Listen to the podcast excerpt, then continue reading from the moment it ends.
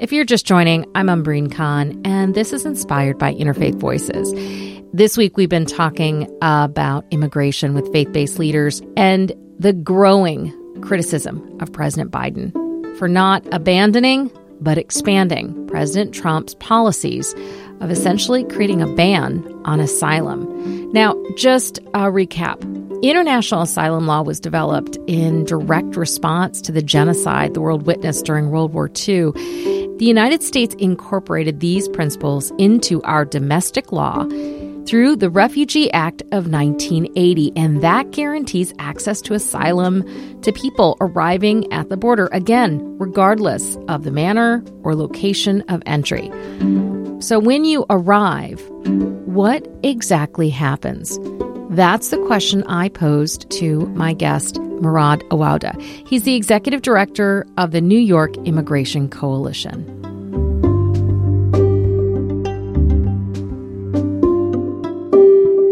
For listeners who are not lawyers and are not familiar with the asylum process, what did it look like before two thousand sixteen? You know, that's a great question. For folks who um, were seeking asylum in the United States, um, the way that you are legally allowed to seek asylum is presenting yourself at a port of entry and asking for asylum. After that, you'll be um, interviewed by an immigration official, and then you move forward in the process. Uh, there's a credible fear interview part of this process, as well as submitting a full-fledged application, putting your case in front of a judge.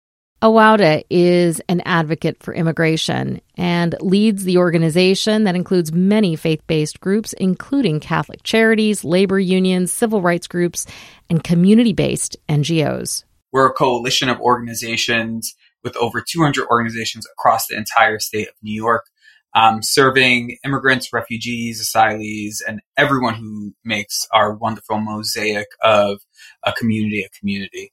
We do some service coordination to support our communities by bringing services directly to communities um, that don't have them.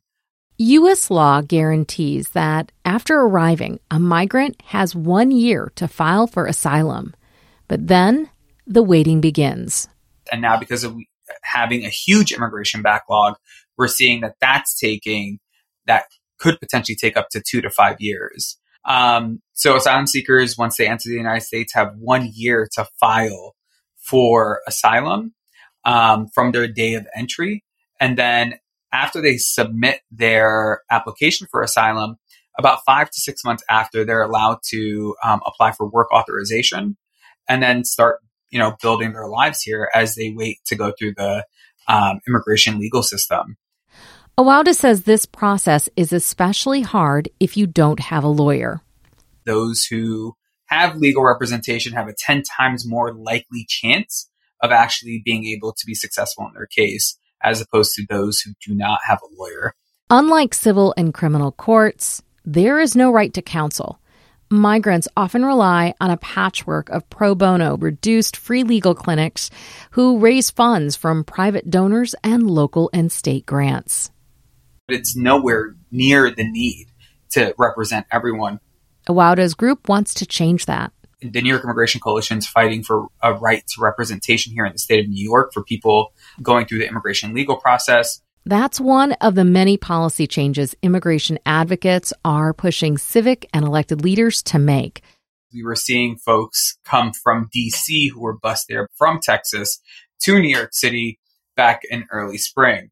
Um, and around that same time, we started to receive notices to appear for people we've never met or engaged with. These groups started receiving legal notices from immigration and border patrol offices before they'd even met the client. And then after a few weeks, we realized that it wasn't just happening to us, it was happening to other organizations, and that folks at the border, immigration officials, were just randomly putting organizations' addresses on these notices, which were a clear violation of due process.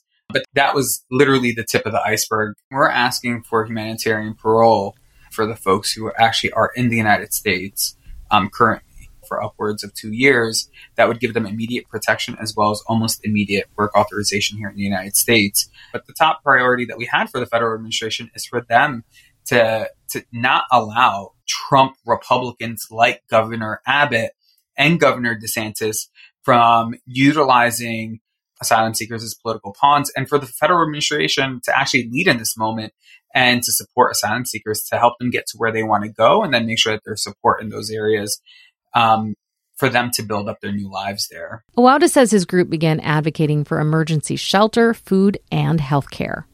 We've received over forty-two thousand people um, from the southern border over the past, I would say, year. We've had an enormous amount of rapid response work to meet this moment. We urge the city to do emergency expansion of our shelter system. We've done that. We have about twenty-eight thousand people being sheltered in the New York City shelter system. We also advocated for navigation centers to be created, which have happened. We also got some funding for emergency legal services, and then fighting to ensure that the federal government steps up and provides funding resources to cities and states that are receiving asylum seekers across this country. In December, where we saw eight hundred million dollars allocated to cities and states that have received asylum seekers from the southern border. So, you know, we're continuing to fight and continuing to build pressure and ensure that everyone who's made it to New York gets the services and supports that they need, so not that they can just survive, but literally have the opportunity to thrive here. Awada also points to the work of countless faith groups. The faith-based community has actually been stepping up in recent months to really meet this moment, from collecting donations to really moving forward requests that government actually step up and support, to opening their doors and allowing people to stay with them in their churches, expanding their food um, programs and their food pantries. He shares one recent example. Huge props to the Muslim community and um, the mosques across the Bronx and Brooklyn that have been housing African asylum seekers who have had a challenging time at shelters due to uh, cultural incompetence or language access issues, who've actually opened up their doors um, to several thousand African asylum seekers. I think that this has been a, you know, a status quo New Yorker response, regardless of what government has done, which has been either nothing or the utmost least thing they can do. Awada recognizes the challenges that existed long before the new arrivals began seeking asylum and shelter in New York. Our shelter system was already strained prior to last year. January twenty twenty-two, we had assumed that there were fifty thousand people in shelter, but then a groundbreaking report came out saying that there was over one hundred thousand people between both the city-run facilities as well as the private-run facilities providing people who are currently unhoused with emergency support and shelter. That is an astronomical number, one hundred thousand people who are in need of housing. So that housing crisis then leads to a shelter crisis. Awada also points to a separate decision by Governor Kathy Hochul lifting the COVID nineteen era eviction moratorium. In January twenty twenty-two, that eviction moratorium, when it got lifted, every month we were seeing four to six thousand people evicted from their homes. So not only did we have one hundred thousand people already in shelters across the city, we had about four to six thousand people entering the shelter system because they were recently evicted.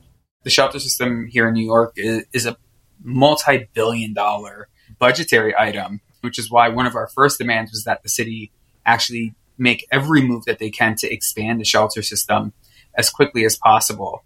And they did. He says welcoming the stranger is part of New York's D N A, and the city has the resources to meet both its legal and moral obligation. We've had increase in uh, tax revenue come into the state and the city. We've had an increase of tourism. We had an increase of all the revenue streams that actually fund our city.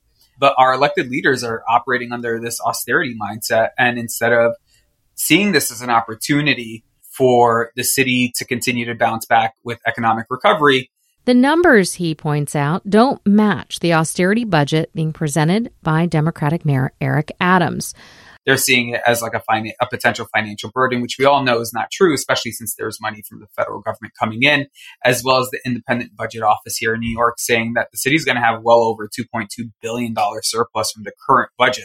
Awada sees the mayor using new arrivals as a scapegoat. We have no more room, but we're still finding spaces and accommodating.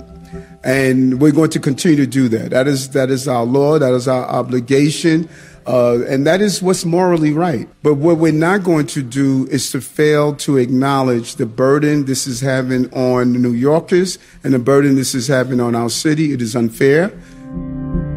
He's been using incredibly dangerous and divisive language in regards to asylum seekers and the impact that they are going to have on the city, or that they have had on the city. We don't have a migrant crisis here, and I want to keep saying that. What we do have is a housing and a shelter crisis. Why is someone having to stay in an emergency shelter for two or three years before they're afforded support into getting into permanent housing? That is a huge barrier to people getting housed. And we need to move forward on removing the barriers of getting people out of shelter and into permanent housing as quickly as we can. So we, we want our elected leaders to be responsible, to lead with integrity, and to lead with compassion. We've been dealing with the increase in asylum seekers coming here for quite some time. We're still having the same conversations. We've already outlined um, a number of comprehensive solutions for, at the city level, the state level, and the federal level. New York City has always been a beacon for immigrants, and it will continue to be a beacon for immigrants, regardless of who is our mayor at the time.